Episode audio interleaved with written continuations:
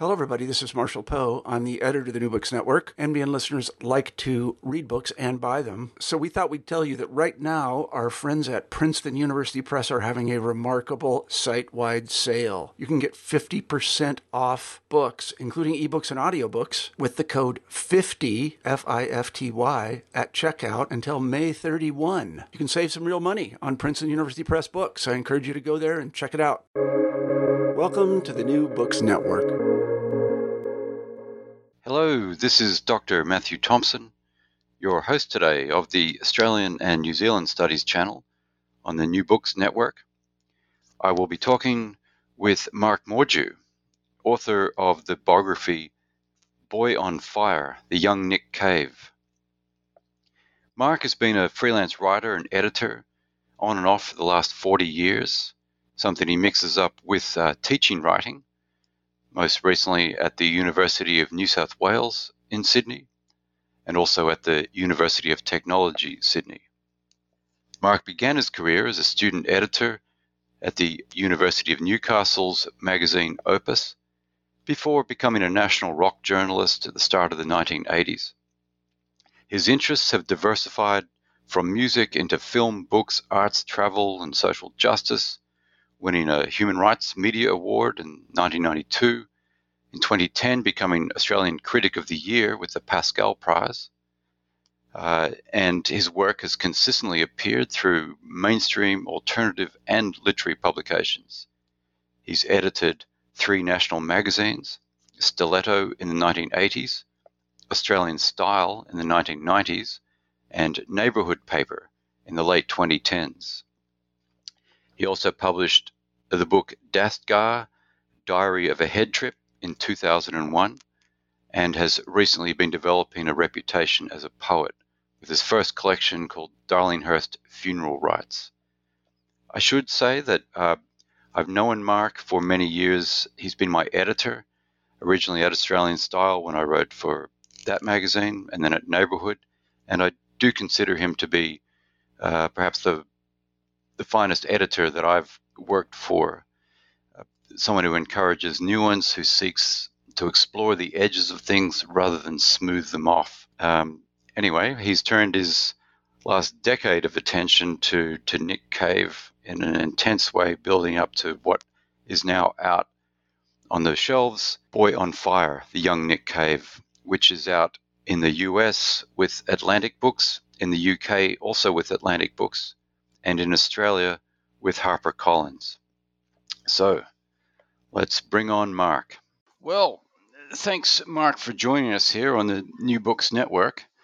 Um, when when we have people on, we usually start by asking how you came to write the book. So you know how you came to write Boy on Fire. But before we get to the kind of you know the publishing side or how you set out to do it as a book project, having you know read and, and sort of absorbed myself in the world of your book, I thought I'd ask you to to capture that in its kind of genesis in a way by seeing if you could take us back to what 1982 at a at a live music venue in Sydney when you saw Nick Cave with the birthday party and also with hunters and collectors. So uh, what was the what did that mean to you? What was the night like? What was your first experience of Nick Cave on stage in front of you like, and what was the kind of what did all this mean for you that night? Oh, wow. Well, uh, my, my, actual first experience was a, a, year or two before in Newcastle, my hometown, and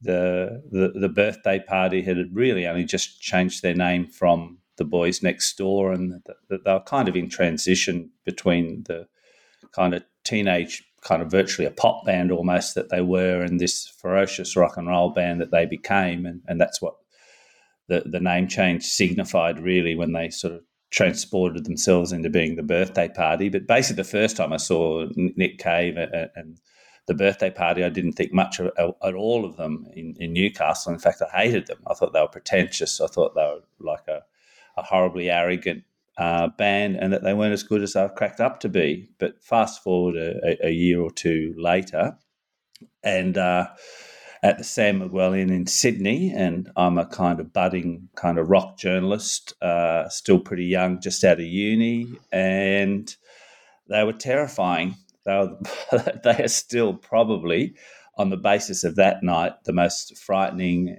uh, band I've ever seen, and one of the most powerful, without a doubt. Uh, the atmosphere in the room was incredibly intense. Uh, you dreaded sort of catching anyone's eyes. Uh, Hunters and Collectors were first band on. Uh, they'd already built a pretty big uh, reputation as a formidable unit and were very influenced by German bands like Can and had gas cylinder percussions and had, a, a, I think they were playing in a stripped back format that night, but it was a big, powerful sound. And on the basis of how I'd seen the birthday party before, despite their reputation, I just thought, wow, there's there's no way they can match what Hunters and Collectors have, have, have done. It was like being punched out by a, by a heavyweight. Anyway, the birthday party came on, uh, and the atmosphere in the room was still you know, full of this sort of anticipation and intensity, and, and the whole room just exploded.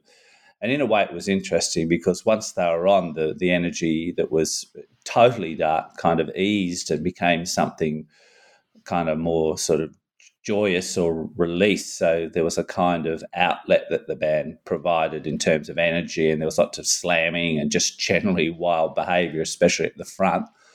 And um, Nick just put on a sort of huge uh, performance, and I've seen this actually happen to a lot of Australian bands over the years since.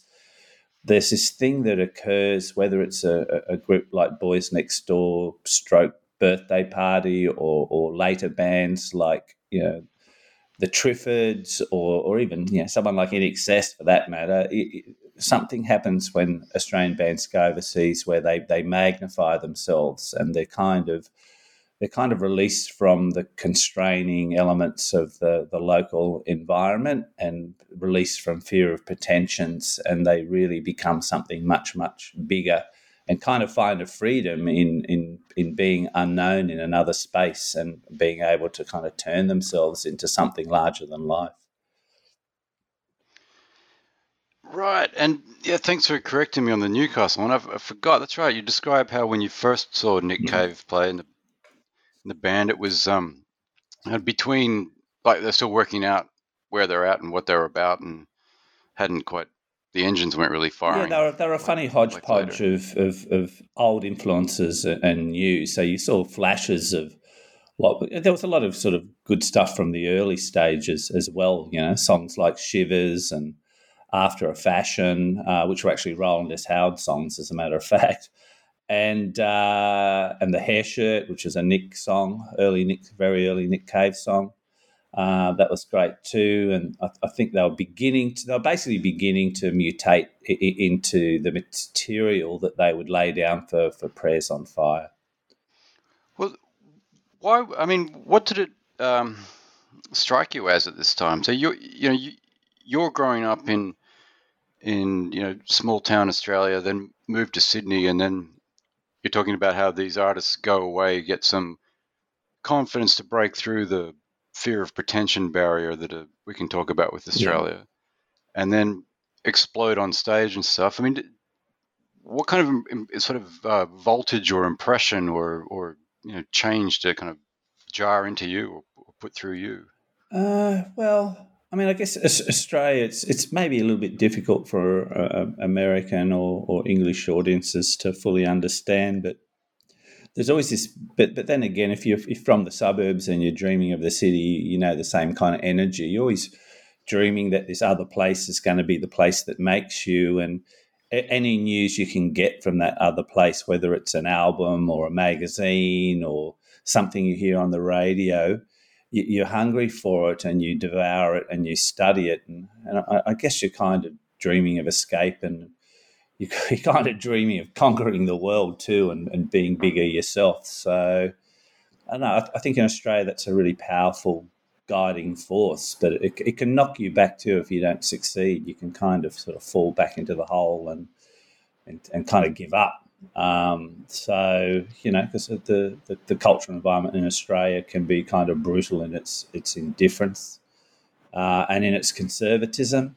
Uh, So yeah, you're just looking for opportunities, I guess. And for me, it was the same kind of thing, you know. Like I actually just watched that movie, Almost Famous, the other night, and it reminded me a lot of of, of that very early days with me, just being kind of young and naive and pretty uncool, and and just sort of trying to find a way into who I was as a writer and a and a, a young man, and and uh, and just do what I felt like. You know, I mean, that's always the great thing about rock journalism as a beginning place. Certainly in those days, there was a kind of freedom to it, and you could kind of make things up as you went along, and your writing could be pretty loose and maybe pretty bad, but it could also get very experimental and exciting as well. So there was always room in, in rock journalism for styles of writing that just you just would not see anywhere else. That's why you know if you go back into history, you get a Hunter S. Thompson at Rolling Stone, or or a, or a, or a Paul Morley, or, or at, the NME, or whoever it might be. That there, there's a there's a, a, willingness to, to allow chances to happen, um, and that was what I was interested in in the music and the culture, and just in what I wanted to do.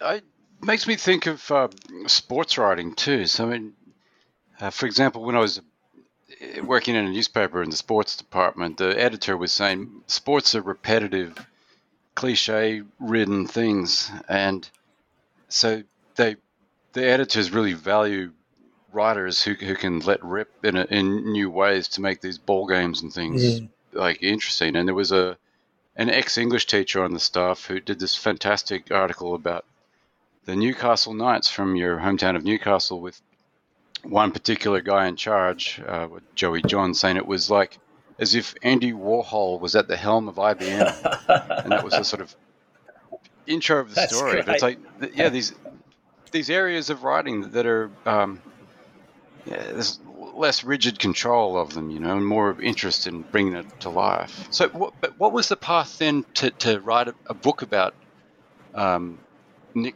Cave as opposed to any other, you know, musician in Australia? Oh, wow. Well, the path is kind of a bit of a, a, a twisted one. It, it's funny to hear that question. You might be able to hear in the background now. It's just started to rain here and it's just pelting down. And it made me think about the way it kind of rained down on on me. Uh, I mean, initially, uh, I, I, was always a, a fan of, uh, of uh, the birthday party because they just got better and better um, and uh, and of Nick Cave as a solo artist, and I'd seen practically every tour that he, he gave from the very beginning as a solo artist right through into the, uh, the, the 2000s. It was actually Jack Marx who suggested the idea to me. He's another really great Australian writer. Uh, and I dismissed it at first because I thought I, I, didn't want to get kind of sucked into the slipstream of someone else's life.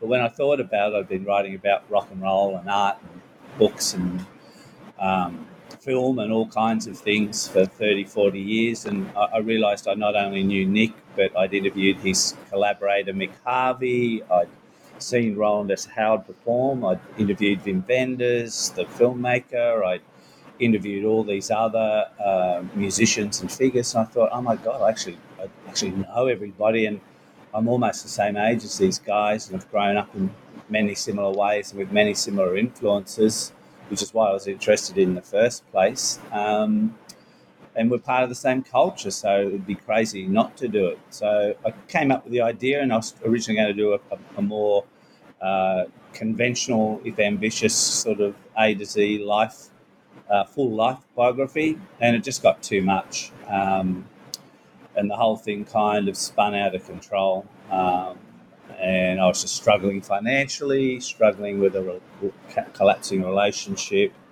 just struggling to sort of figure out how to get on top of the material and, and live.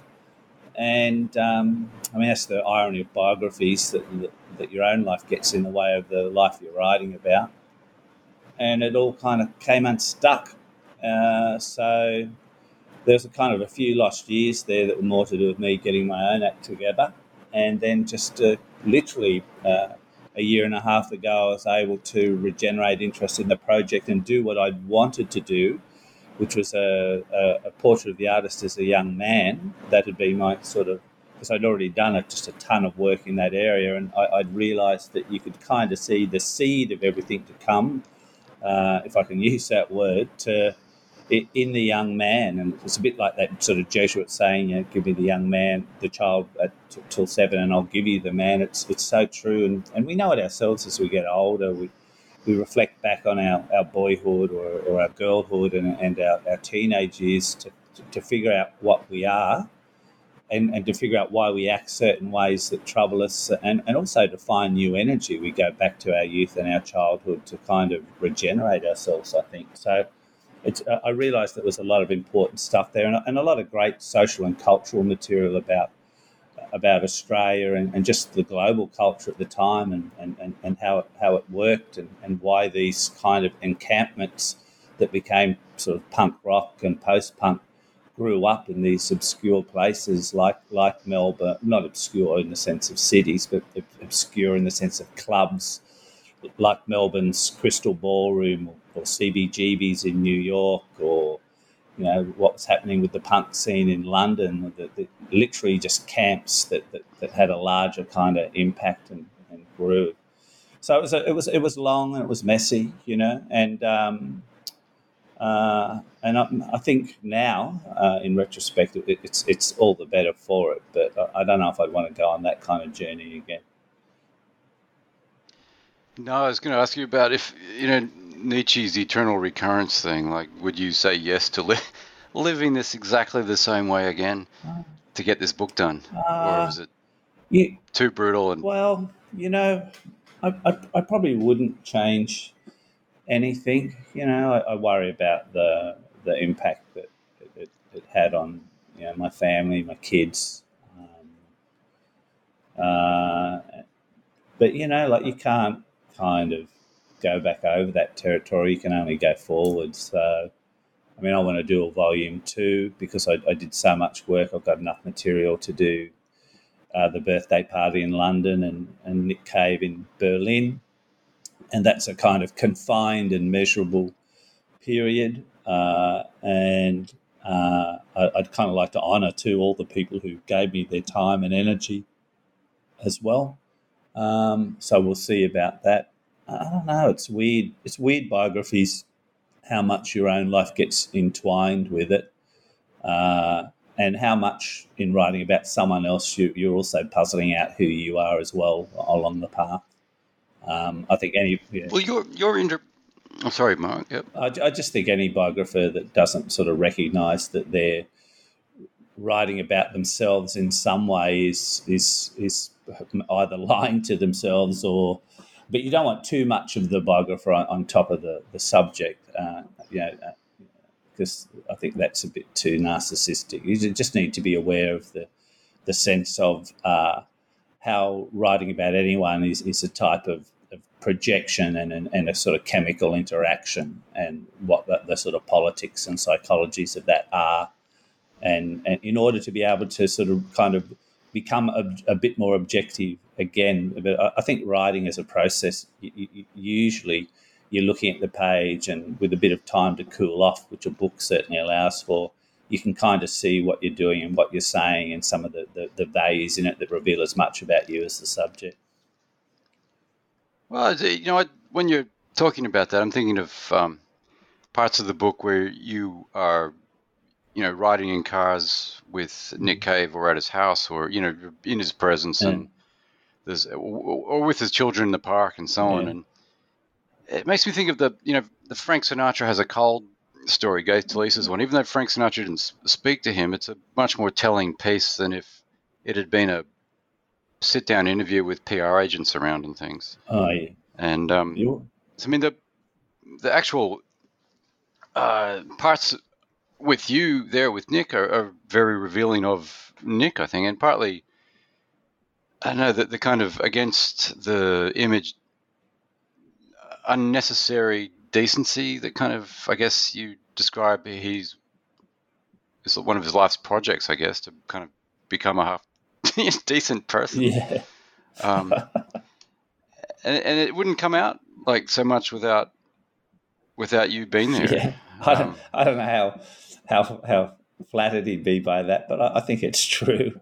and uh, and I think he was working on when I first met him, and and the tragedy of losing his son Arthur has uh, accelerated that that need. I mean, it's just a need in all of us, you know. As we get older, we, we want to try and be better people because, you know, especially if you've got kids, but you know, getting older, you're coming face to face with your mortality. You want to kind of rise up rather than than sink down, and and uh, but it's a process. Uh, and and I also think you know there's still plenty of dark energy in in, in Nick, even even though you know like he, he's got the red hand files and he's been through this tragedy and there's a tendency to to sanctify him. You know, there's still a, a lot of uh, human uh, edges there present. You know, so I'm aware of that side to him as well, very much.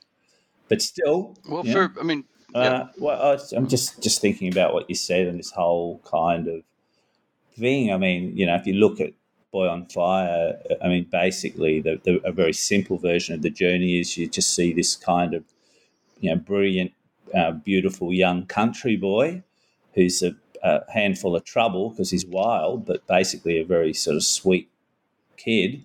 And then he gets to Melbourne and, and, and, and school, and there's the you know, boarding school there, and the the, the, the bullying and, and so all boys and just the and it, and it get, and the contest and the friction with his father, who's a kind of inspirational but looming dark figure in, in the vein of Red Right Hand, the song, and you you just sort of see it all get darker and darker, and drugs come into it, and really by the end of the book, he's this kind of sort of this graduate heading into the demonic uh, uh, to wreak havoc on the world with what will be the, the birthday party. But I, I, guess what I hoped when you look at the framing of the book and there, there's that, all that personal stuff about how I got involved and me and Nick together, because there are these, these sort of prologue and epilogues that sort of give that wider context. You sort of see it in the larger story that, that Nick's kind of come back to that we're trying to get back to that that boy and that youth and to to, to not lose that soul basically which is really what it's about. Well there's fascinating lines from you through it um, where you're talking about like the country town in Victoria in Australia that that uh, Nick Cave grew up in Wangaratta or Wang as they call it in there. And and how there's this, um, like you said, he's a country boy, and there's the walking around barefoot, jumping into rivers off bridges, and shooting, you know, diseased rabbits at point blank range, and all the country boy stuff. Someone's dad giving underage kids a six pack of beer and a gun, you know, this kind of thing. Yeah.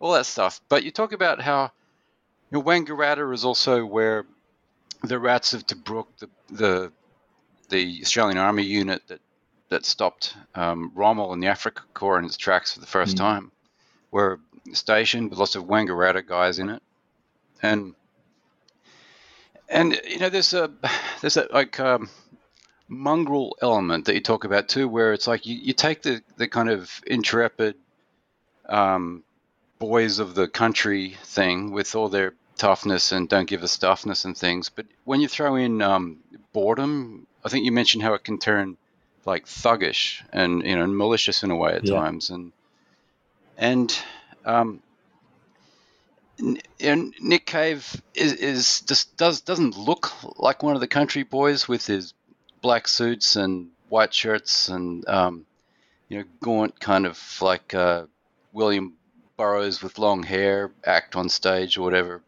But but yeah, there, there is that right, that mongrel in him, that that that, that, that like shithead country boy on the rampage quality. Yeah, for sure. Um, he's a he's and, and Nick's a much physically uh, powerful guy than you might think. I mean, some people probably do perceive that, but I remember being backstage with him one time and looking at his hands, and and I, like his his fists were like clubs. They was just so big, and I, I, I, just registered pretty naturally as another male. Whoa, I would hate to get into a fight with you. Like they, they were like mallets, you know. So he's he's he's he's deceptively uh, powerful physically, and you know you only have to look at like even in a way, just those early photos of, of, of Nick Cave and Rowland S. Howard together when they're kicking off uh, uh, uh, as a creative partnership. And Rowland S. Howard looks like this strange little bird, and Nick Cave looks like this sort of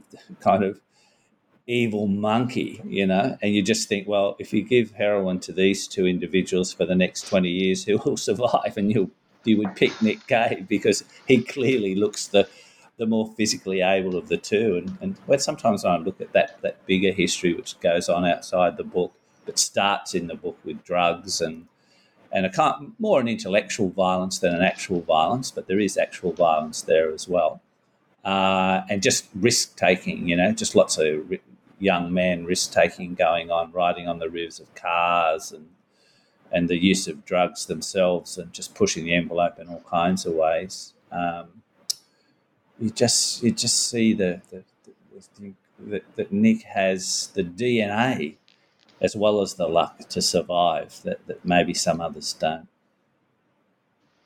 And what um what does he see as his Australianness? Like, uh, just before talking to you, I went back and I watched his acceptance speech at the Australian Music Industry mm. Awards. Mm. That's his induction into the Hall of Fame, the ARIA Awards, and that. And he's, you know, he's kind of um, slamming the organisers for not having his whole band up because he's saying that they said part of the Bad Seeds or other bands are foreigner or the Bad Seeds are foreigners and things. And uh, but he said we're an Australian band out in the world, uh, you know, writing, delivering Australian music to the world. Um, what does what is Australian to Nick Cave? Oh, that's a really interesting question because I mean, so often this comes up for so many Australian artists, not just Nick Cave. And I mean, we're this weird sort of compendium, you know, if you're just looking at rock and roll of, of English and American influences, and I guess the, the, the sort of the, the, nature of distance itself in terms of how we translate that, and then the, the, the warp of the, the landscape and the, the local environment, which kind of brings in its own uh, rhythms, if you like, if you, you, you were willing to believe that. Uh, I mean, particularly, yeah, I think Nick has a feeling for it because he is a country boy. I suspect people coming from the cities uh, are more confused as to, to how to, to answer that question because so much of the answer does come back to to feeling and, and intuition and, and spirit uh, because you're, you're entering into a kind of global aesthetic currency in terms of rock and roll or art or whatever it might be and yet you've got this sort of identity that's being forged in the in the in the physical world of Australia, one way or another. I mean, you know, in the past when he used to talk about Wangaratta, which was where he grew up, he he, he would often be really pretty disparaging. But there's a, a real affection for that place as well, and, and it's kind of uh, I think it exists as much, uh, which he himself says it exists as much inside him as, as a memory. So it's a it's a dreaming place. So I, I think Australia for, for Nick provides a kind of uh, place in his imagination to to dream and, and recreate. And it, it's it's a, he's I mean he hasn't lived here for what 30 40 years 40 years? Um, so you know it, but he comes he, he, he did come back every year to to visit his mother, and he would always time his tours. Uh, fortunately, it was in, at the height of summer, but he, he would always time those tours not just for Christmas, but also because his father uh, was killed in a car crash in very early January. So Nick would always be home uh, on the anniversary of the death of his father for his mother, uh, which tells you something about Nick's real um, sense of himself and his his the value he places in family and his feelings for his mum and those sort of sensitivities. Um, so it's, it's, it's a kind of I just think Australia's a really important dreaming place for him and and humour comes into it too. You know, like one of the things I, I, was really pleased about with Boy on Fire is that sort of between the lines and in, in, the comments of Nick Cave, but but also other people in the book like Rowland S. Howard and Mick Harvey, they it's a, this is just this really dry funny way of speaking. I, I, can see why journalists in the UK got confused by them because they'll say something that to me I think is really hilarious, but it would be treated as a, a dead straight comment. Uh, and I think maybe only another Australian or a person who's been in Australia for a while can understand that, that black humour, which is, is pretty black sometimes uh, and very, very dry. Or possibly Lou Reed, who just comes out with like deadpan zingers that are yeah. People would jump on, take seriously. Yeah, yeah. yeah. But I mean, there's a there's a line you have from Nick that he, I guess he said to you in there in one of your times with him, which, which or I don't know if it's to you or not, but he says how I'm an Australian. I, I mean, we don't even half time we don't know whether we're joking or not. Like, yeah, it's a he said that to me. great me. line about.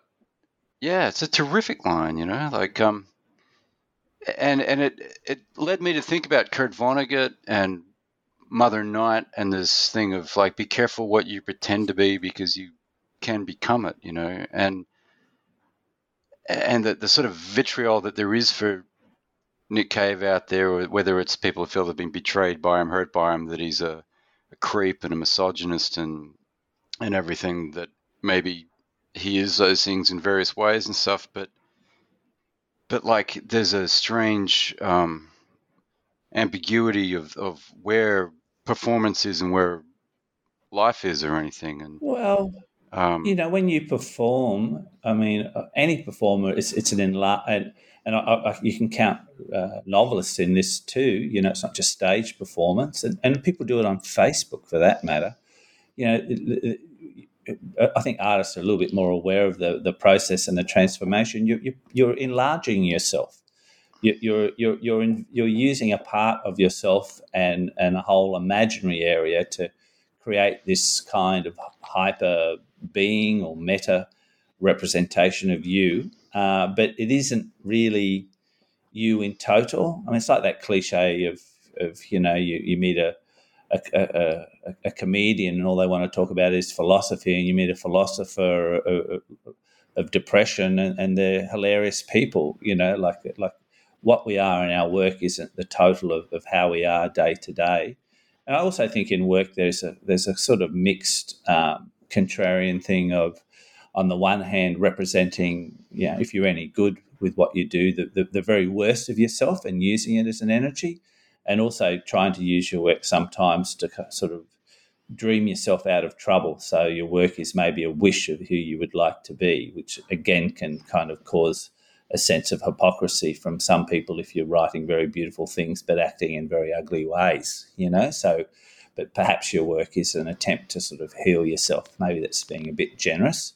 But I can see all that in, in, in Nick's work, the, the sort of the extreme good and bad of it as sort of manifestations of, of uh, aspects in him. And I can see why people have mixed relations with him that go right back. And again, in Boy on Fire, you, are seeing the, the formative nature of how Nick treats people and how people feel about him from the very beginning. And actually, one of the things I'm most proud of about the book is being able to include all these sort of microbiographies of people around him and not just his collaborators, but, but the kids he grew up with and and how their dreams have got mixed up with, with, with Nick's own life and, and how they measure themselves against him and how for some that's that's crushing or depressing or or or, or angering, and how, how for, how for others it's a source of, of, of pride and and and warmth and and and just the whole sense of, of, of what growing up itself means. I think that's a really important thing to the book.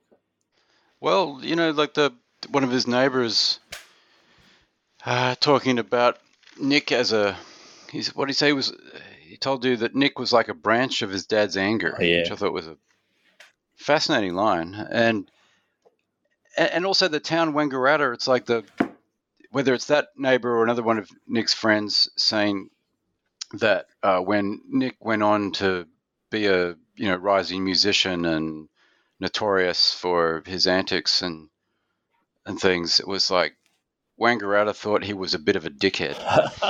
like, but but when he becomes successful, they start to like him. You know, it's yeah. like it's like a if if you take one guy from a country town who's just a drunken jerk or something, uh, that's that. But then if they can also become a test cricketer or whatever, it's like, oh, we, we they're they're great, you know. It's yeah. like, uh, and then and then Nick, what Nick wants to have a statue. He's like giving an interview saying there should be a like a metal st- statue of himself on horseback, and yeah, I mean, I think he does want.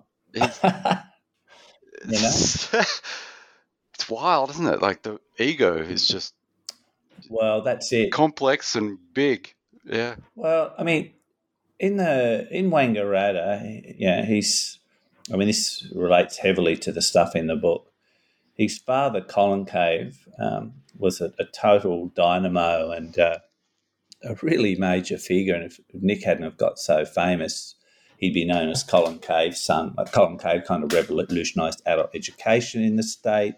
He was lobbying to get, uh, I think, a university set up around Wangaratta. Uh, he was um, uh, heavily involved in local theatre, both in Wangaratta and at the Malvern Theatre in, in Melbourne. And I think a lot of Nick's sense of drama and, and acting derives from the influence of his father. Uh, and, and really importantly, his dad ran this big symposium on, on the Australian outlaw Ned Kelly, who's, I, I guess, a bit like a sort of like combination of Robin Hood and Jesse James, um, for reference over in America. And um, and the weekend symposium, uh, Colin Cave wrote a, a, really good and entertaining uh, paper about the outlaw and and uh, how he was, you know, shot down at Glenrowan and the armor that he wore. Uh, and it's almost like it's it's this mythical tale, really. But what's interesting about that symposium is that that then had a big influence on. Uh, I think I always forget the, the, the main kind of biography about Ned Kelly's life, and that biography and the symposium also influenced Peter Carey's book, The True History of the, the Kelly Gang. And, and Nick was raised through his father in all this history stroke mythology. Uh, and I think always kind of loved all that storytelling associated with it and sort of came to understand history and mythology as very interrelated and, and that that's always been on his mind from when he was a kid, just from watching his father's obsession uh, with this outlaw and, and the nature of a, a story as, as larger than life and, and where history and myth blur together. And I think he's been cultivating it from the get go. And uh, Ned Kelly, of course, being the the guy eventually gunned down and captured and then hanged after his um his last stand wearing armor, like uh, what beaten out of plows mm. and uh, like you know and and coming back to the siege and the standoff when he could have got away and all yeah, this to try um, and find his brother. But you know, I mean, it, it, yeah. the story of, Ned Kelly and the siege at Glenrowan, and uh, I, I, mean, they rained thousands of bullets down upon them the outlaws had melted plowshares down into kind of these this sort of this tin arm, thick tin, uh, thick iron rather armor. I mean, it's it's it's it's. It, it, if, if it wasn't true, you'd just think this is just ridiculous. It's it's surreal, uh, and it's and it was it, it was uh, the, the outlaws were burnt out. So two of the bodies were burnt almost beyond recognition. One was strung up that was more recognisable against a, a, wall, and it's the first major Australian press photograph ever. That uh, I think, um, which again tells you something about Australia, you know. Uh, and, yeah. uh, and and that's a, an image that Nick uses near the start of the film, The Proposition, and it's a, an image that Nick references in songs like "Sonny's Burning." Um, so he was really uh, affected by it. And I don't think he was traumatized by it. He was thrilled by it, you know, and, and also spooked by it too, because there's a sense of these romantic but violent ghosts kind of traversing a kind of a sort of hot, strange, sort of almost mystical landscape. And I think that affects the vibe of a lot of Nick's songs. Yeah, and and amongst this, um, I I remember having uh, had to speak to a few like uh, historians of the Kelly story, uh, uh like to because I was editing a book someone had written on Ned Kelly once, and and some of it just didn't quite add up. So I pressed them on why what happened at the siege happened and things, and they eventually just came out with like, well, we, they're all completely wasted. Like they were trashed. I mean, you know, like something you can't understand the decision making mm. without understanding like profound, prolonged intoxication yeah. either. You know, it's and yeah, I can believe that totally the, because it's it's like a, a madness has set in, so it defies logic. Yeah. And, and, yet, on the other hand, it's quite brilliant. Like the and and uh, you know, I mean, it's like the ending of Butch Cassidy and the Sundance Kid. If you chuck in medieval armor as well, homemade, mm. it's just like whoa. All right. Yeah, and then there's the what earlier. There's um, did Nick uh, ever talk about the Jerilderie letter? So the the letter by Ned Kelly that he dictated because he was illiterate. That is kind of reads it in parts like a Nick Cave song. Oh, yeah. You know, I am an orphan son. And, oh yeah. And you know, I'm gonna. There's gonna be blood and all this, and oh yeah. Hear me now. The end is coming, kind of oh, stuff. Uh, yeah, I'm trying to remember like the because I mean we definitely talked about all that stuff.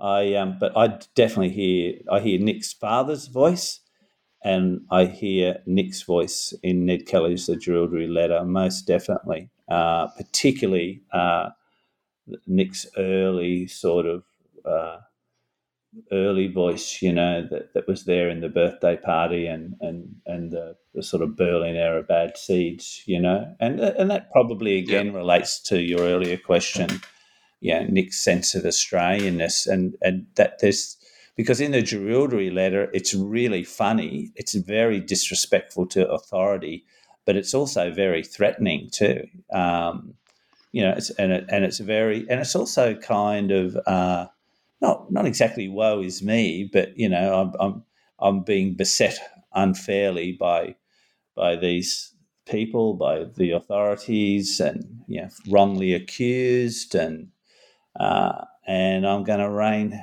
hell upon you all uh, justly, uh, and in the meantime, delivering all manner of insults to sort of flat-footed policemen and whatever it says. I forget now, but it's pretty hilarious to read. It's just a 14 an hilarious 14 page insult with with with some malice and menace chucked in. Yeah and and semi biblical in tone at yeah, times. quite poetic really. Like uh, it's when you realize wow okay so so Ned Kelly was a, actually uh, particularly when you think of his background this you know, remarkably uh, intelligent uh, uh, and humorous individual. And, and, in that respect, I can see that Nick might have felt some sympathy as well, that he was a bit of a, a kind of unruly country boy like him. Well, the, you know, the um, anti authoritarian quality, I guess, is um, perhaps one of the Australian attributes. I mean, Australia's got a weird mix, I find, of um, of like just going along with anything authority says, you know, with the police and justifying everything. And, um, you, know, you have strip searches at, at, downtown Sydney main train stations at lunchtime in case someone's carrying drugs or something. And, and there's no protests about this really of any, I mean, you know, it's just in some ways it's like, it's like murmur, mumble, complain about the police, but do whatever they say. But on the other hand, there's none of the kind of American um, sucking up to power figures with the yes sir stuff and all that kind of thing for everybody and Mr. President and whatever. Mm. Um, but that kind of mongrel anti-authoritarian thing um, reminds me in some ways of like the quality of Bon Scott and and Nick. I mean, Nick's in there talking about how the um, you know he's got this thing for ACDC, and and then when you when you read Boy on Fire and you see what um, this era that Nick's really coming to life in, which is the late '60s and then through the '70s. And then, you know, your book prompted me to go back and watch um, live footage of Bon Scott in ACDC in the '70s, and like this, this like this nasty, brutal, searing, sweaty, gleeful performance of like Dog Eat Dog when they were in Glasgow in 1978.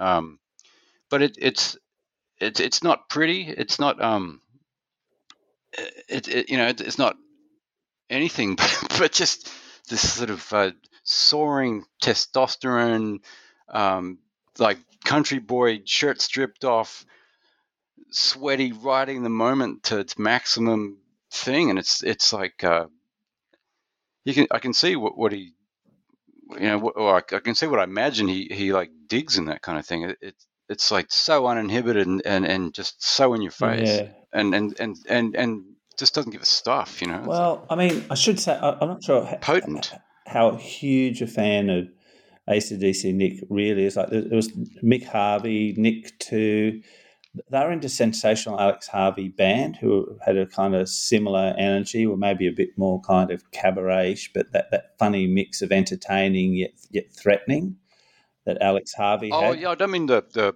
music itself because I mean, yeah, it's more the performance. So much in there about, exactly, you know, like, yeah, the attitude, completely, yeah. you know, the, and and yeah. and the, the the complete sense of fuck you, uh, aggression and humor, and and just I mean, it, it's it feels corny saying it, but just that rebellious take no shit thing that that that definitely early ACDC had with Bon Scott, and that the way they took on the world and and and basically took the world by the throat, really, just by being such a tough, great rock and roll band uh, without any apologies. I think that was definitely inspirational. And and there's this weird thing uh, about sensational Alex Harvey band just a few years before that were obviously Alex Harvey is an inspiration to Bon Scott. He was an inspiration to Nick Cave, and just that thing of combining theatricality and entertainment with something that's that's really kind of like a bit of a street hoodlum kind of energy and that's a bit bit scary you know, I, th- uh, I think that yeah. there's a there's there's a buzz that, that came off that for a lot of Australian performers that came through Alex Harvey and Charge Bon Scott, Nick Cave, you know, Jimmy Barnes with early Cold Chisel, like even you know Skyhooks a little bit not quite the same thing, but you know that there's this this this combination of of performing, uh, entertaining, and being willing to threaten, which may relate to to just how tough the the pub and entertainment environment was around Australia. Like it's not exactly the, the warmest place to perform if you can't kind of kick out the jams and and give people an energy buzz like you soon know about it, particularly back in the seventies and eighties. Well, I, I there's a quote that he's said, you know, about how they made the mistake. He puts it ironically, whatever, of, of playing to the thinkers, not the drinkers.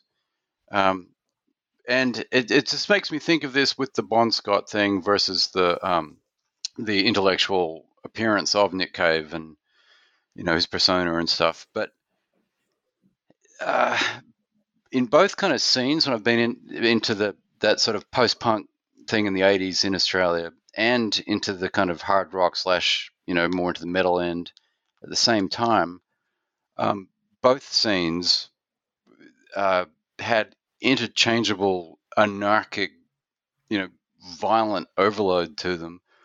Um, and both were about, you know, catharsis and a kind of shamanism and things as well. But the crowds would have absolutely nothing to do with each other. So, like, I went to ACDC in the 80s once, and there must have been 40 people thrown out before ACDC even came on for, for brawls and vomiting, collapsing and and brawls that were so big, you know, people had to like flee the area. Well, like it was like a cartoon yeah. with just these rolling tumbleweeds of fists everywhere, you know, and and and then on the other hand, you know, the kind of um, or not lubricated goat end so much, but but um, heavy slamming at, at, at, thrash bands and punk bands and things in the 80s in, in, in Australia. And each one would understand the the emotional experience of the other, but they wouldn't mix with the crowd. So, so one is all people bust in from the western suburbs or something. The other one's all inner city and some suburban elements. But the this mongrel energy is is like very potent in, at both ends. Well, I mean, what you're talking about, I reckon you can see as a more direct influence, like coming through bands like Radio Birdman and the Saints. You know, like Saints especially, like they were absolutely inspirational energies for the boys next door and, and Nick Cave. Uh, and they definitely kind of kind of galvanized them to intensify uh, and to kind of know where they were going and what they wanted to be. And you know, I mean, you know, which I say in the book, like the the boys next door. I mean, they're really like we look back at, at, at everything now through the prism of Nick Cave because he uh, is such an incredible success story. But when the boys next door were formed as a group and they were very much a group, and you know, you had a, a, a world class guitarist like Rowland S. Howard. You had a world class music arranger in, in Mick Harvey, who uh, has not only worked with Nick Cave but also you know PJ Harvey on what I think are her best albums and bands, totally bands, there, yeah. bands here like the Cruel Sea. I mean, Mick Harvey is one of those collaborators who seems to sort of work alchemically with people and bring out the best in them wherever he goes. Then you had Tracy Pew, who was, was perhaps the most genuinely thug-like character in the boys next door, and whose bass sound really was the the sort of you know scary heart and throb of, of the birthday party but he was also this sort of you know amazing intellectual guy who excelled them all at school and sat around reading Plato and and then getting into fights with the audience later on. So he's he's full of contradictions. And then you've got a drummer like Phil Calvert who's really affected by jazz and you know practicing to James Brown and who, who brings this incredible spring to what could be this more kind of you know rigid and and, and less attractive band in many ways. So he brings a kind of rhythmic intelligence and invention to the party. So there's this, so, and so they're all they're all stars, and they all their influence individually uh, continued uh, long after uh, the birthday party uh, disintegrated. And uh, I think we need to be mindful of just how how much of a unit they were at the time. Yeah, yeah. The um, again watching them before we spoke uh, some of the concerts from like 1983 or whatever just that that that potent mood that gets established through the through the guitar and things just this sort of jarring gradual rhythms that build up you know and Nick Cave works with it and stuff but it would not be the same without the that thrumming kind of menacing sound that that, that builds up. Yeah. I think that you know I mean the, the it's it's detailed in Boy on Fire, but you see, you know, they basically they were a school band. You know, they started playing together in second year at high school. I think Nick joined in actually joined in third year. You know, they were just doing, um, you know, covers by you know, Alice Cooper, The Stooges, um, you know, uh, or acts like that, and they were, then they started to develop a few originals from pretty early on. Um, I think Mick Harvey in particular was pushing them in that direction, and Nick had had lyrics he was kind of playing with. Uh, and then Rowland S. Howard came into the picture, and I mean, he really was the one that, that transformed them onto an, another level because he, he'd already written um, the song Shivers you know, while he was still at school, uh, which is kind of remarkable, uh, both melodically and lyrically. Uh, and uh, you know, so that, that they just they really just all the right people came together at the right time, and you know, by the time they were leaving Australia, they they'd been playing since they were sort of well, Rowland S. Howard came a little later, but they'd basically been playing from when they were you know 14 years old together. So they were a hardened seasoned unit that had practiced and practiced and practiced and had played a, a, just an absolute load of live shows, you know, more than most people might play across their their, their entire twenties in in some places.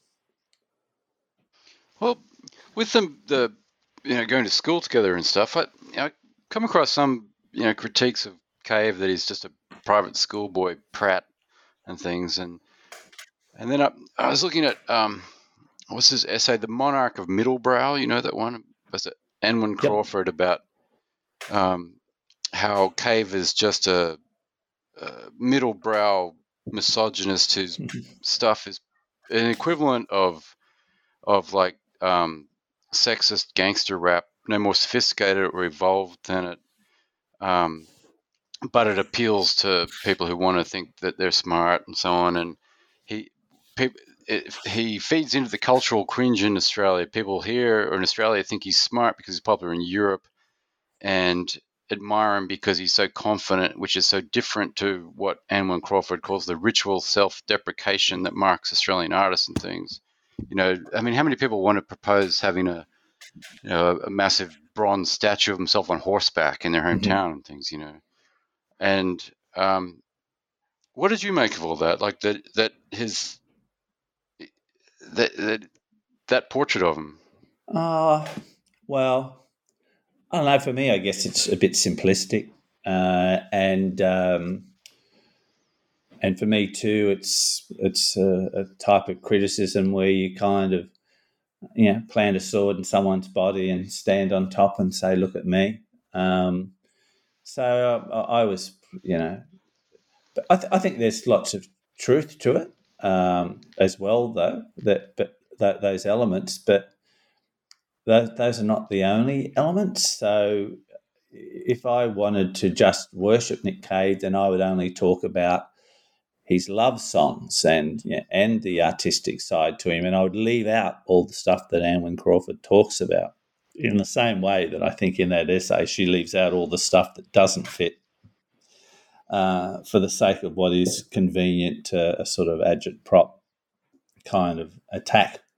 Um, so, you know, uh, as a, a, kind of a political sort of essay assault on his aesthetic, I think it's really good, but I, I, I can't really um, take it uh, 100% uh, seriously because there's so much else that doesn't fit into that pattern.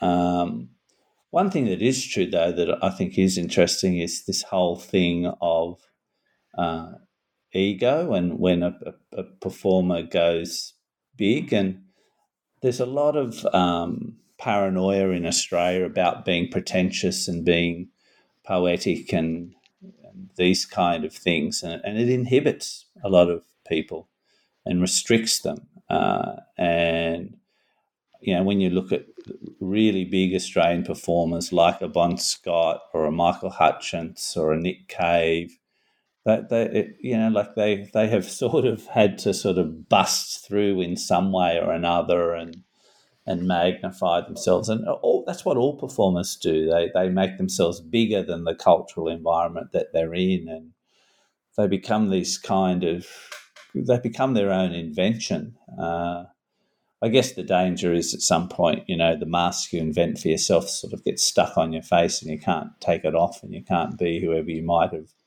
once been for real in your private life. I mean, that's what happens to someone like Michael Jackson or even Prince for that matter, you know.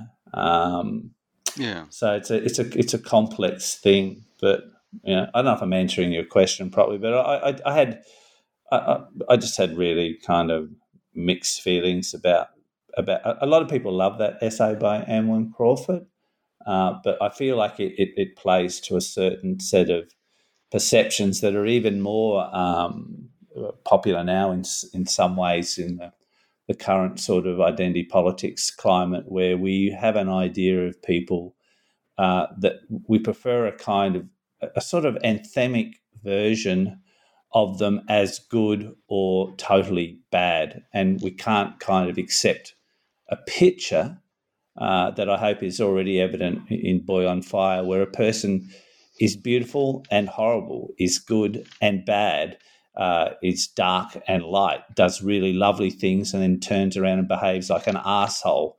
Uh, is horrible to women and then very sensitive to women and caring and de- de- defending women in certain situations in a way that no other male at the time is doing. So there is a whole mixture of things. So there's basically what most of us know ourselves to be, and that's a kind of complicated, inconsistent human being. Yeah, and um, I also on the pretentious side, like uh, apart from the the mix of you know good, bad, ugly, and everything mm. in between.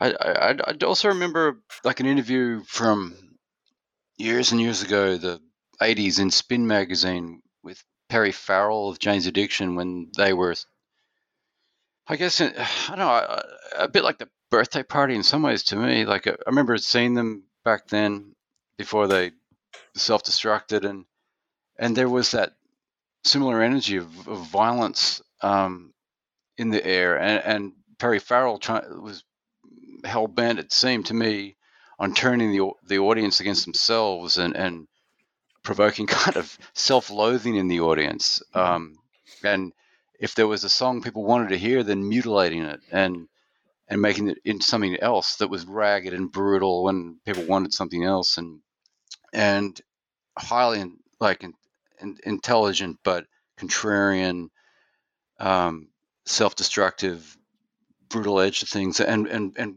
but the thing that got me was it's like it was so emotionally powerful. Like it it worked as as theater and everything.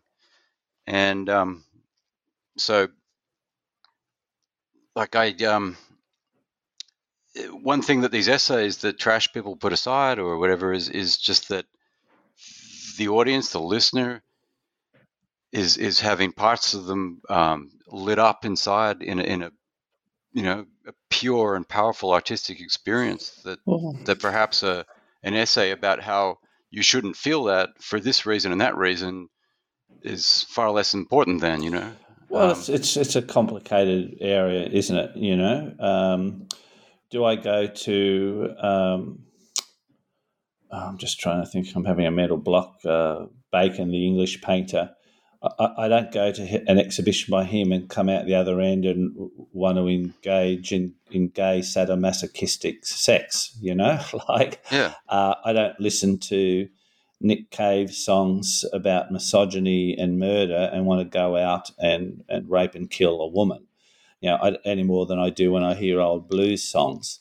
I don't, you know, listen to or read a, a, a William Faulkner story like Barn Burning and want to terrorize my children and set fire to the village, you know. Um, but I am aware of the theatre of it, and I am aware that there is a genuine there is something real in it. There is a real darkness in it, and there is a real report from the front lines of a, a of a very sort of um, disturbing energy, uh, and yeah. so the, the the violence in it is artistic. The violence in it is theatrical, and the violence provides a kind of journey um, to make you look at your own energies. And, and I don't think women any more than men are, are, are above a, a, sort of, uh, you know, the, the fantasy of homicidal rage, for instance, uh, and and the process of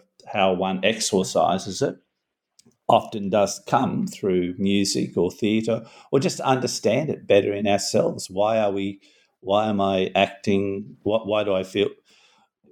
where does rage and anger and hurt uh, and injury sit in my life? I mean, art provides a kind of window into looking at that in, in oneself. Um, so it's got an important role to play. And again, I think in the present time, there's this desire through everything from trigger warnings and safe spaces to whatever to sort of negate the necessary voyage in, into the dark side of who we are. And, you know, uh, not all of Dick's work is about that, but I think the best of his work certainly ventures into those areas. Uh, and I think any artist who does that is an important artist, and I, I, don't I don't need them to be perfect human beings to justify the, the value of that art in my life, and that art does not make me then behave you know, in an A equals B kind of way.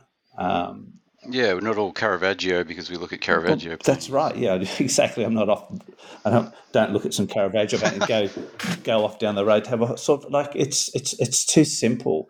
Of course, what we do have undoubtedly, uh, I think that rock and roll because of its its sonic power live, and cinema because of its technological and visual power that there are so there are there is an undeniable uh, additional uh, drive that paintings and books, for instance, I think are, are much less likely to to uh, to do to you.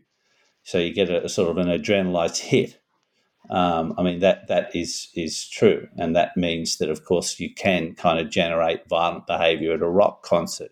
You can create a film that that does sort of inspire pretty kind of aberrant behavior. Um, so there's something in the nature of the mediums and the moments that uh, is an additional kind of red zone to be aware of. Um, but you know, I, I think you know, I, I, mean, this is really ultimately, kind of to bring it back to to Nick in some sort of rooted way. That's why the, the one of the reasons why the birthday party was disbanded because they were attracting more and more violent audiences, and they had seen themselves as an artistically violent group in the sense of explore, exploring violence, darkness, and aggression through the artistry of their songs. But they were getting people coming along who just simply wanted to engage in sort of aggression and violence. And to counter that, they began to play slower and slower, which only made them more powerful and frightening. Uh, and the audience reaction, particularly in Europe, was just getting out of control. And they just got sick of.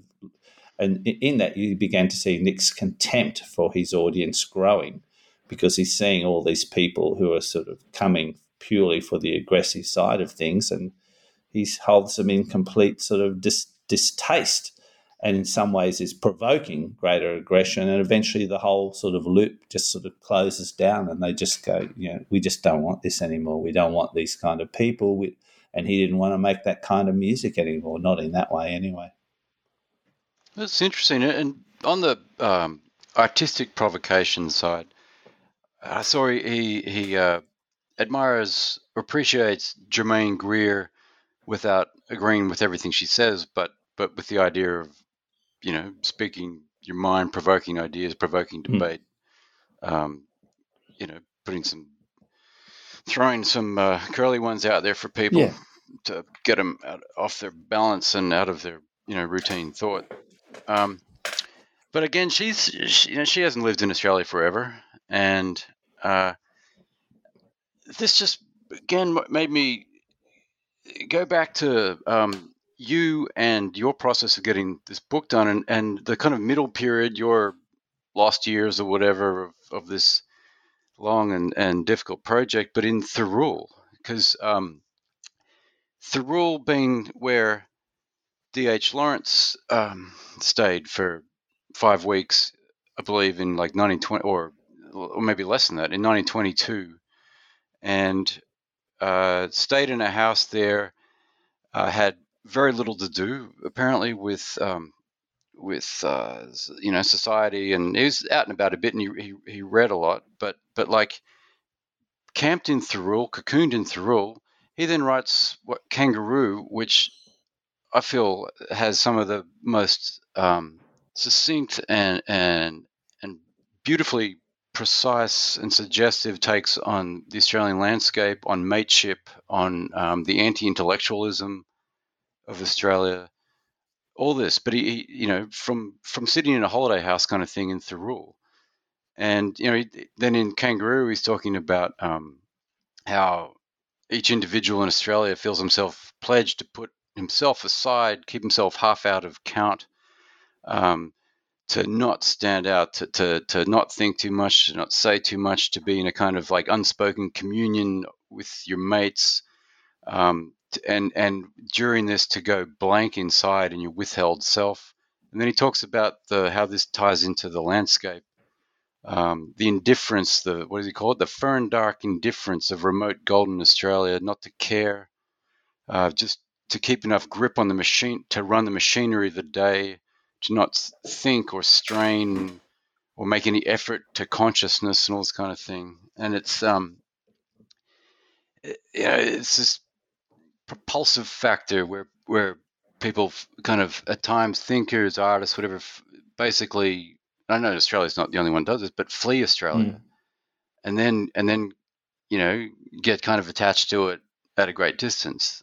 Um, but Thirroul though, like, did you did you feel anything there? Because also, you know, Nick Cave is, um, you know, was uh, influenced in, in one way or another by by Brett Whiteley, and there's mm. some interesting parallels there. But as you write in the book, Brett, Brett Whiteley flames out on heroin. Nick Cave survives heroin, but but uh, correct me if I'm wrong here, but didn't Brett Whiteley die in Thirroul from yeah, heroin? he did.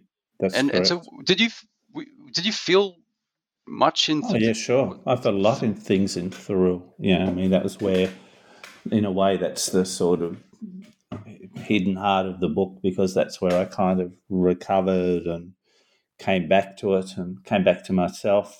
I, I was actually living in a, a shack uh, out the back of this surfy's friend's house that was ne- literally next door to where D.H. Lawrence had lived. Um, so we were like kind of neighbours in parallel worlds. Um, that description kind of rings a lot of bells for me about myself as well as um, I think any Australian would sort of recognise themselves in it. Uh, and I think Kangaroo has sort of improved as a book because some of the the themes of the rise of a kind of proto-fascist group that, that, was part of the narrative drive of Kangaroo were kind of mocked at the time, but I don't think it seems so funny now. And um, uh, yeah, but that that's Lawrence's sort of feel for the landscape and for the, the, the culture and and that sort of kind of keeping yourself sort of hidden or silent or erased within it is was is just incredibly um, perceptive. Um, and yeah, I mean, I can listening to you kind of give that summary made me think about the book and that sort of refusal to sort of accept that uh, that uh, came not just from Nick, but from uh, a lot of the people around him, one way or another.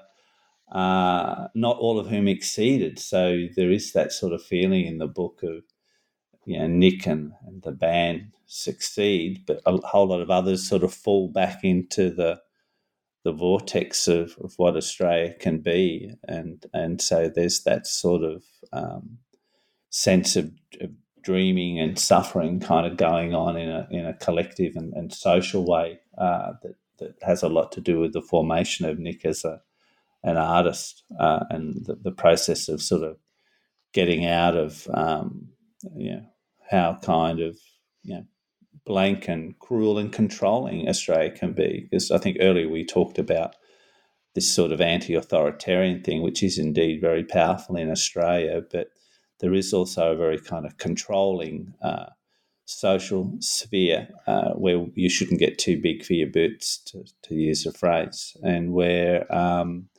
there's a there's a, a, a, terrific sort of inhibiting uh, pressure, and it, it does actually require almost a degree of psychic violence to to to break out of it.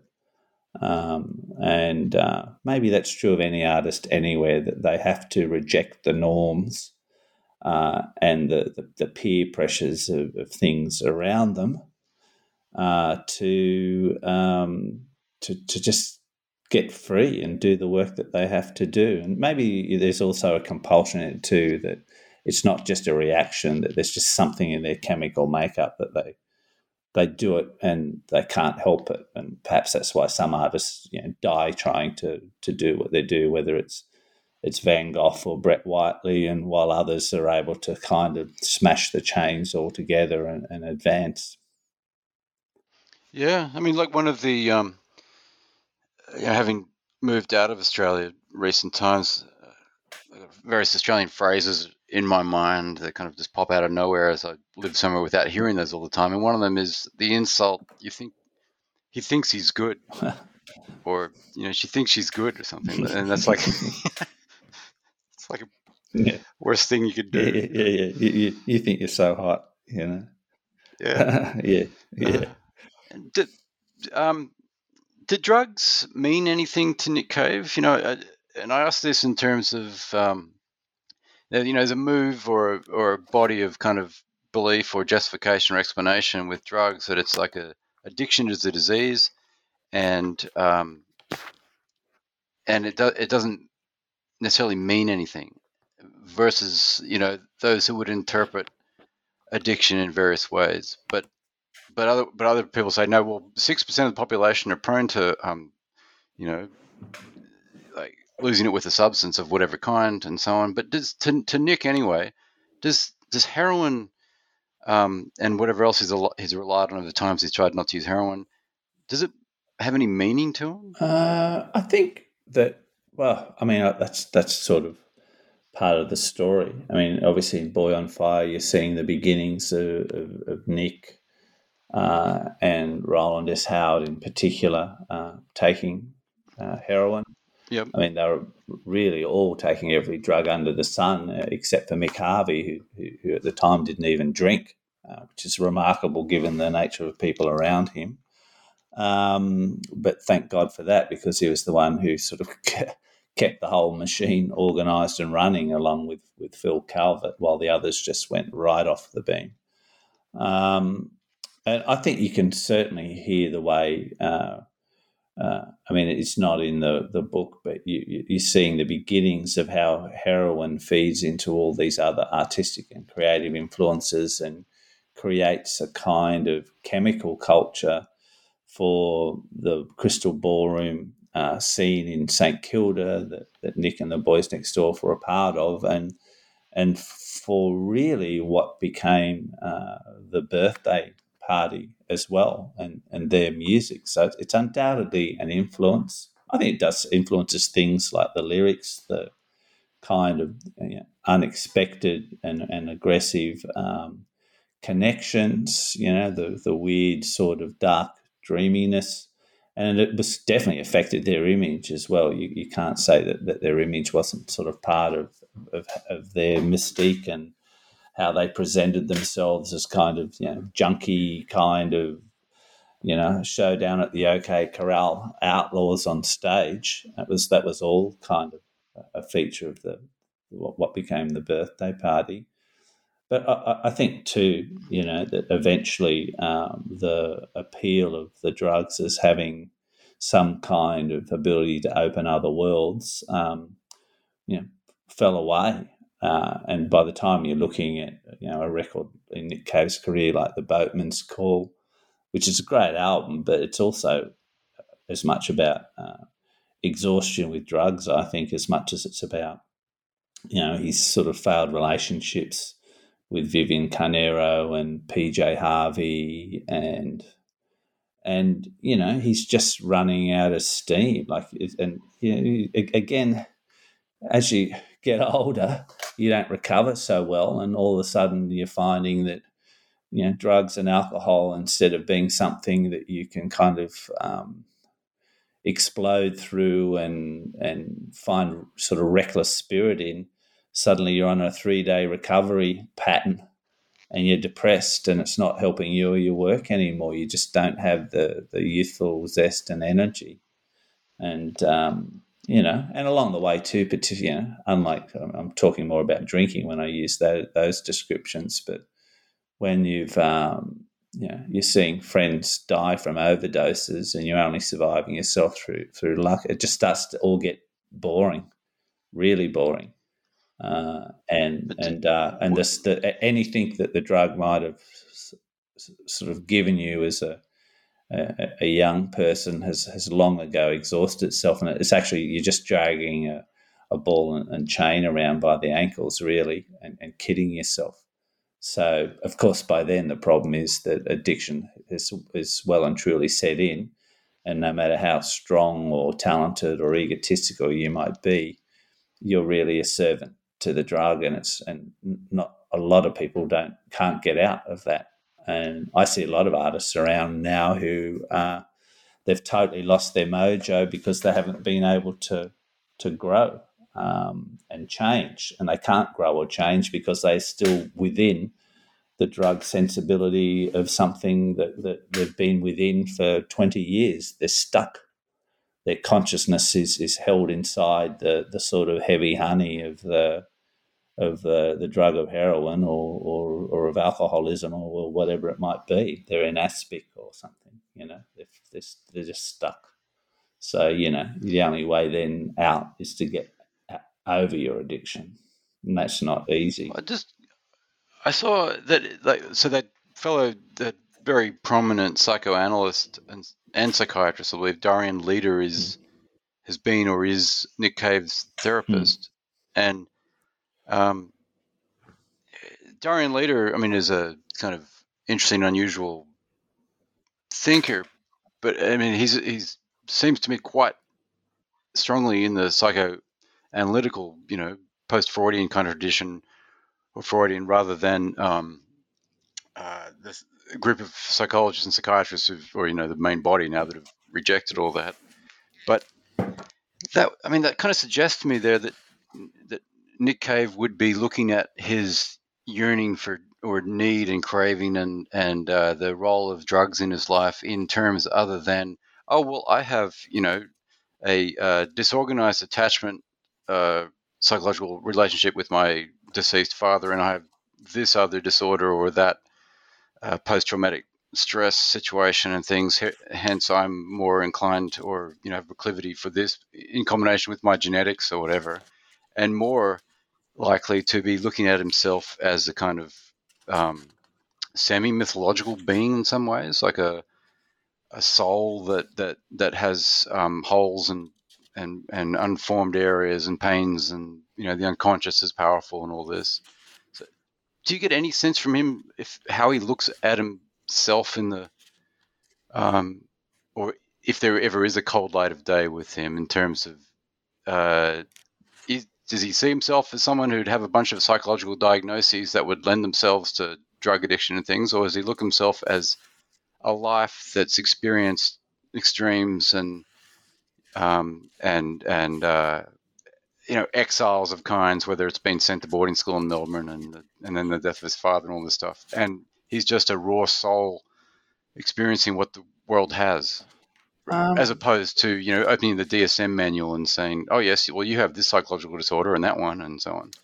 Well, I mean, I, I, I mean, I, I, am not an expert on Darian Leader, but my impression is that he he too is it doesn't sort of simply reduce people to uh, a set of disorders. I, th- I think Nick certainly views himself through mythological and spiritual readings um, and looks to both my- mystic teachings and and mythical stories for some sort of uh, uh, logic to, to all these things. Obviously, he's aware of sort of sort of psychological damage and difficulties in his life from you know, uh, the, the trauma of his father's uh, death at eight when Nick was 21 and, and Nick's kind of complicated connections to that uh, to to the the, the the, truly traumatic death of his son Arthur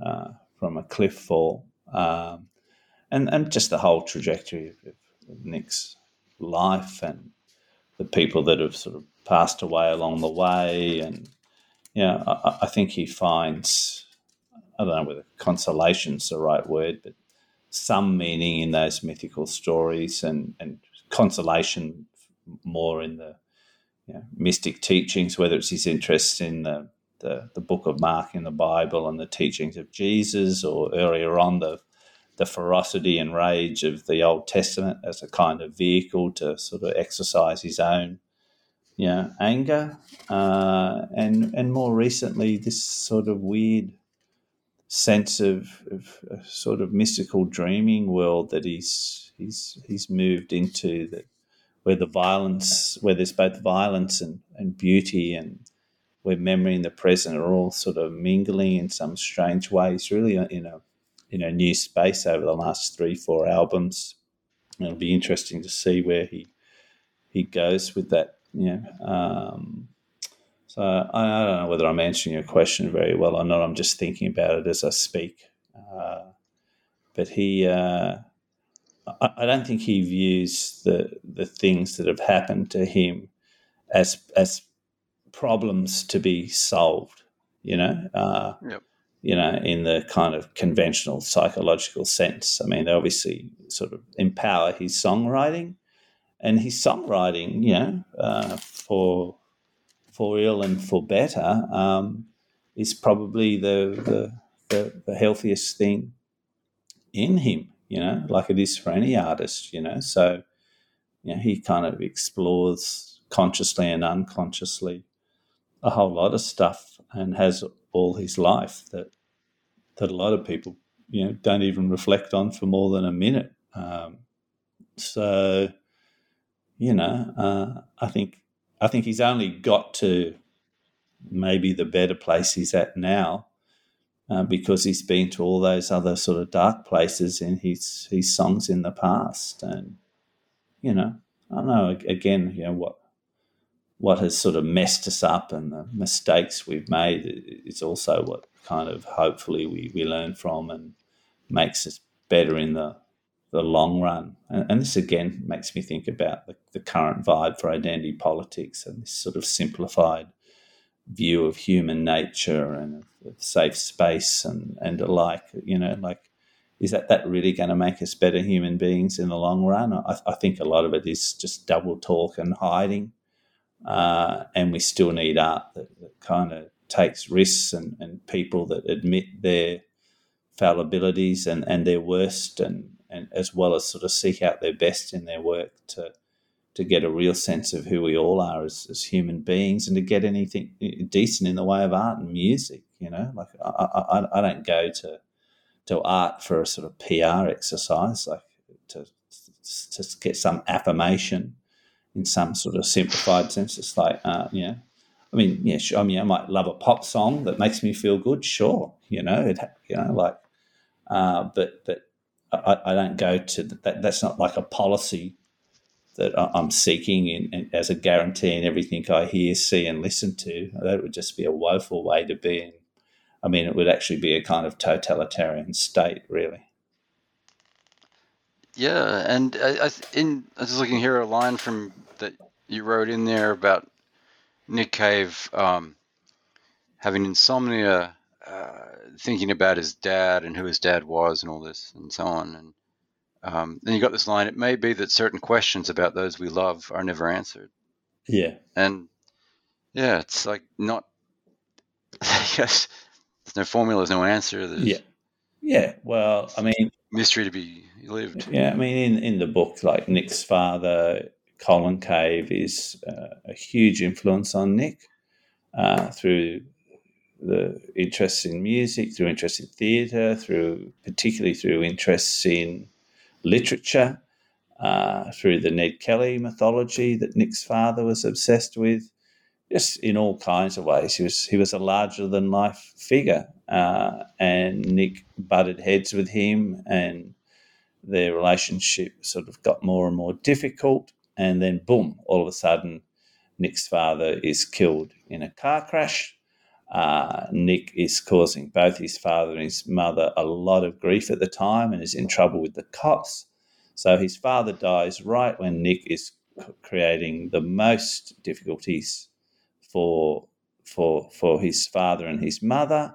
Uh, and so there's this sort of sense of the the father's death being caught up with a whole bunch of unresolved issues, if you want to kind of use that psychological phrase. So there's the anger that was never resolved. There's the, the, the guilt about what he was up to when his father died. There's the you know how much he kind of had made things hard for his mother too at the time, and so it's a whole bunch, and and yet of course there is genuine grief and, and love, and you know, and so it's all all these complicated and contrary feelings all mixed up in this one incident. And, you know, I mean, I, I, mentioned before the influence of heroin on the birthday party, but of course, probably the biggest influence on the birthday party was the death of Nick Cave's father in, a, in an accident and how that kind of trauma propelled Nick uh, out into the world and sort of changed his whole sort of attitude to songwriting and to you know, writing about kind of sort of death and to, to, to utilizing his anger in his music, all these kind of things that really kind of galvanized him. Um, so, I mean, once again, we're kind of talking about stuff where there's no kind of simple plus or minus to it. It's just a whole bunch of things in this big sort of dark, difficult mess, and then trying to kind of explore it and sort of figure it out and exercise it and and, and, and make use of it and, and, and get beyond it or, or give it a place that's meaningful. But it, it, it certainly, um, I mean, your book is like heavily reported. Like, I mean, you've, it's just beautifully sound with its research and reporting.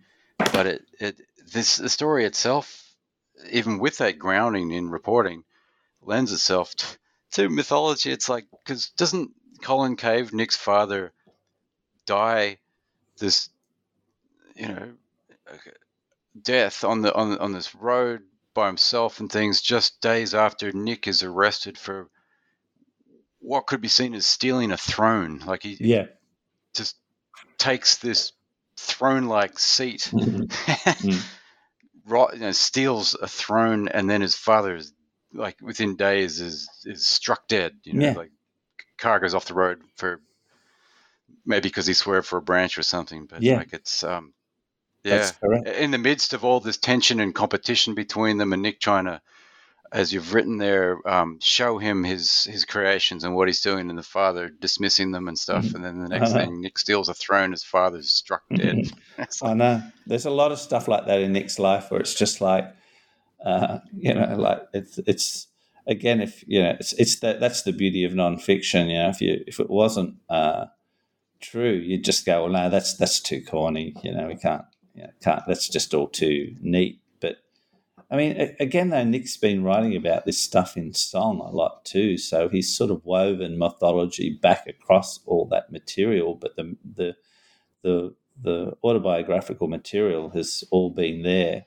and the, the weird coincidences of just what you were describing then about the throne and the, the stealing of the throne and the, the death of his father. There's, there's, there's so many things like that uh, in the story that, that, that web together. Um, very easily to, to make the story both a, a biography and yet a larger than life uh, tale. Uh, and yeah, it's almost Shakespearean uh, in it in its nature.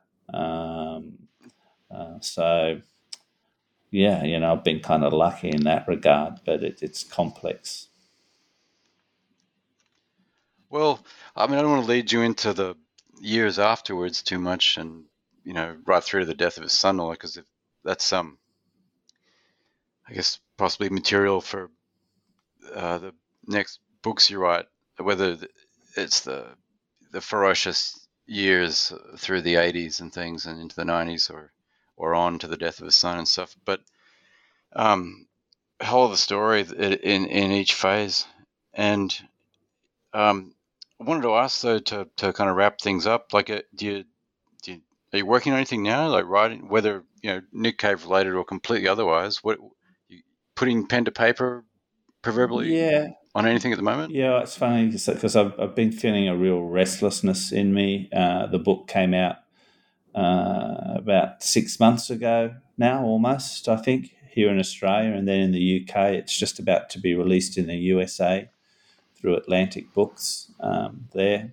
And um, so I've been doing a lot of sort of publicity and promotion stuff around it. I'm, I'm gearing up for doing a volume two that'll, at this stage, basically be about uh, birthday party era in London and and uh, uh, Nick Cave's sort of solo sort of formation in Berlin with the the Bad Seeds across the 80s. So that's kind of arguably his, his darkest sort of phase, and and um, uh, and some still see it as his greatest phase. Um, I've also got uh, a novel that I've had on the back burner that my publishers are keen to to see sort of develop some kind of fix out the manuscript for that.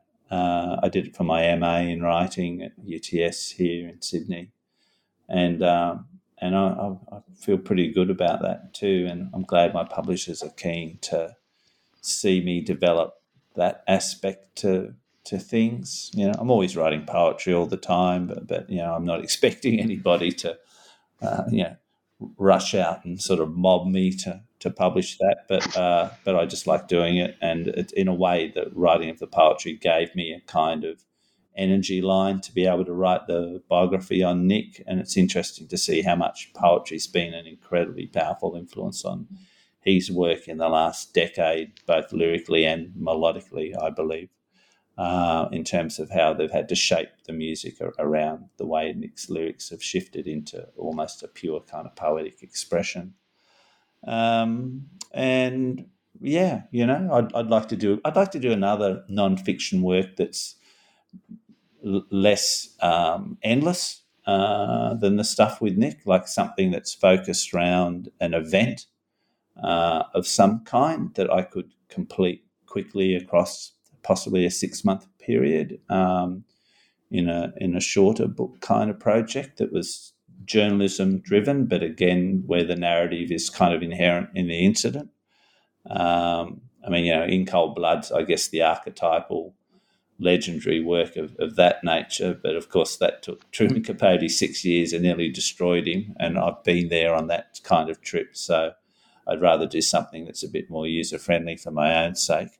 Um, so yeah, I mean, yeah, lots of stuff, but I, I feel restless because I've, I've, kind of been a little bit caught inside the, the, the loop of the, the book finally coming out and the, the publicity around it and and, and I, I'm, I'm kind of feeling edgy now to to move on.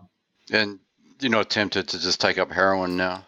No, yeah. to get rid of the edginess. No, I mean, I mean, this is kind of thing like reading this next book, uh, writing the biography about Nick, and obviously I'm moving into sort of phase two. But I mean, it actually just makes me want to be as clear-headed as I can be, um, and to to be kind of healthier and you know i mean the funny thing is that boy on fire has actually been selling to a lot of young people from what i can glean that's just anecdotally but there's been a, a bookshops and record stores have been telling me they've been getting a lot of young people buying the book and by young i mean people in the, i mean really young like late teens you know very early 20s if uh, and that was that's just entirely uh, accidental I, I had never thought especially that the book would appeal to an audience of readers that young. And I kind of imagined it would be something that kind of older Nick and middle aged Nick Cave fans would connect to. But of course, a book called Boy on Fire, The Young Nick Cave, that's a portrait of the artist as a young man, naturally it's going to appeal to, you know, kids that are in their teens and very early 20s who are forming themselves as as as young creative beings, um, they're going to be curious to see uh, uh, how that happened for Nick and for all the people around him. And um, so I'm, I'm, I'm, really glad about that. But I, I, I, I don't think the book is a recommendation to to go down the same roads. It's kind of I hope both inspirational and sort of cautionary at the same time because you know in, in, Nick's larger life story, which was we mentioned before, really he's he's spent his whole life getting back to certain things that were sort of lost or that got kind of buried along the path, you know, and and I think that's that goes to the glow of Wangaratta as a sort of kind of sacred sort of memory within him.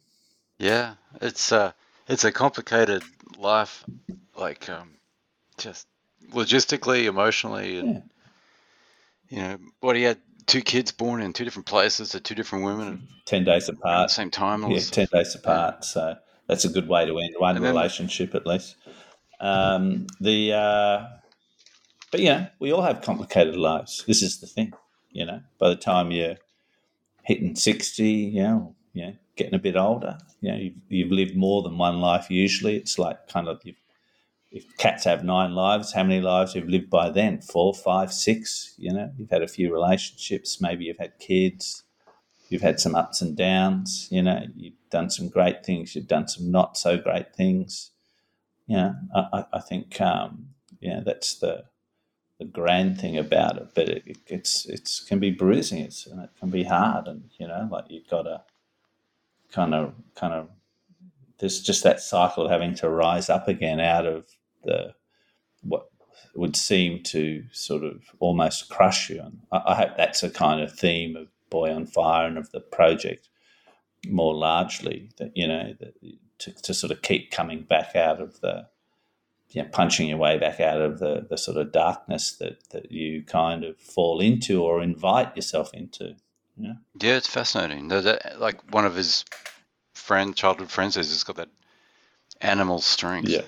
Um, just don't give up. Just keep going. Yeah. I mean, mind you, there's so, so many scenes where it could have all just ended. There'd be no more Nick Cave, no Nick Cave. Like where he and his friends, bandmates, steal a car and then think it'd be fun to drive it into a power pole. yeah, that's right. Like it's like you could have just ended there. Anyway, yeah, yeah. but thank you very much, um, Mark, for No joining worries. us on the New Books Network, talking about Boy on Fire. Um, we'll have the full details in the on the show notes here. So it's out in Australia, about to be out in the UK, and then uh, also about to come out in the Oh, US. is that right? It's um, the book is um, has came out in Australia through HarperCollins in November. Uh, it came out in the UK uh, through uh, Atlantic Books and Allen and Unwin uh, earlier this year, and it's just about to come out in the USA through Atlantic Books uh, on June the fourth. Excellent. Mm. Okay. Well, congratulations, and uh, talk to you in uh, ten years' time about part two. hopefully sooner than that, but you never know your luck. You never know. okay, no worries. Thanks, Mark.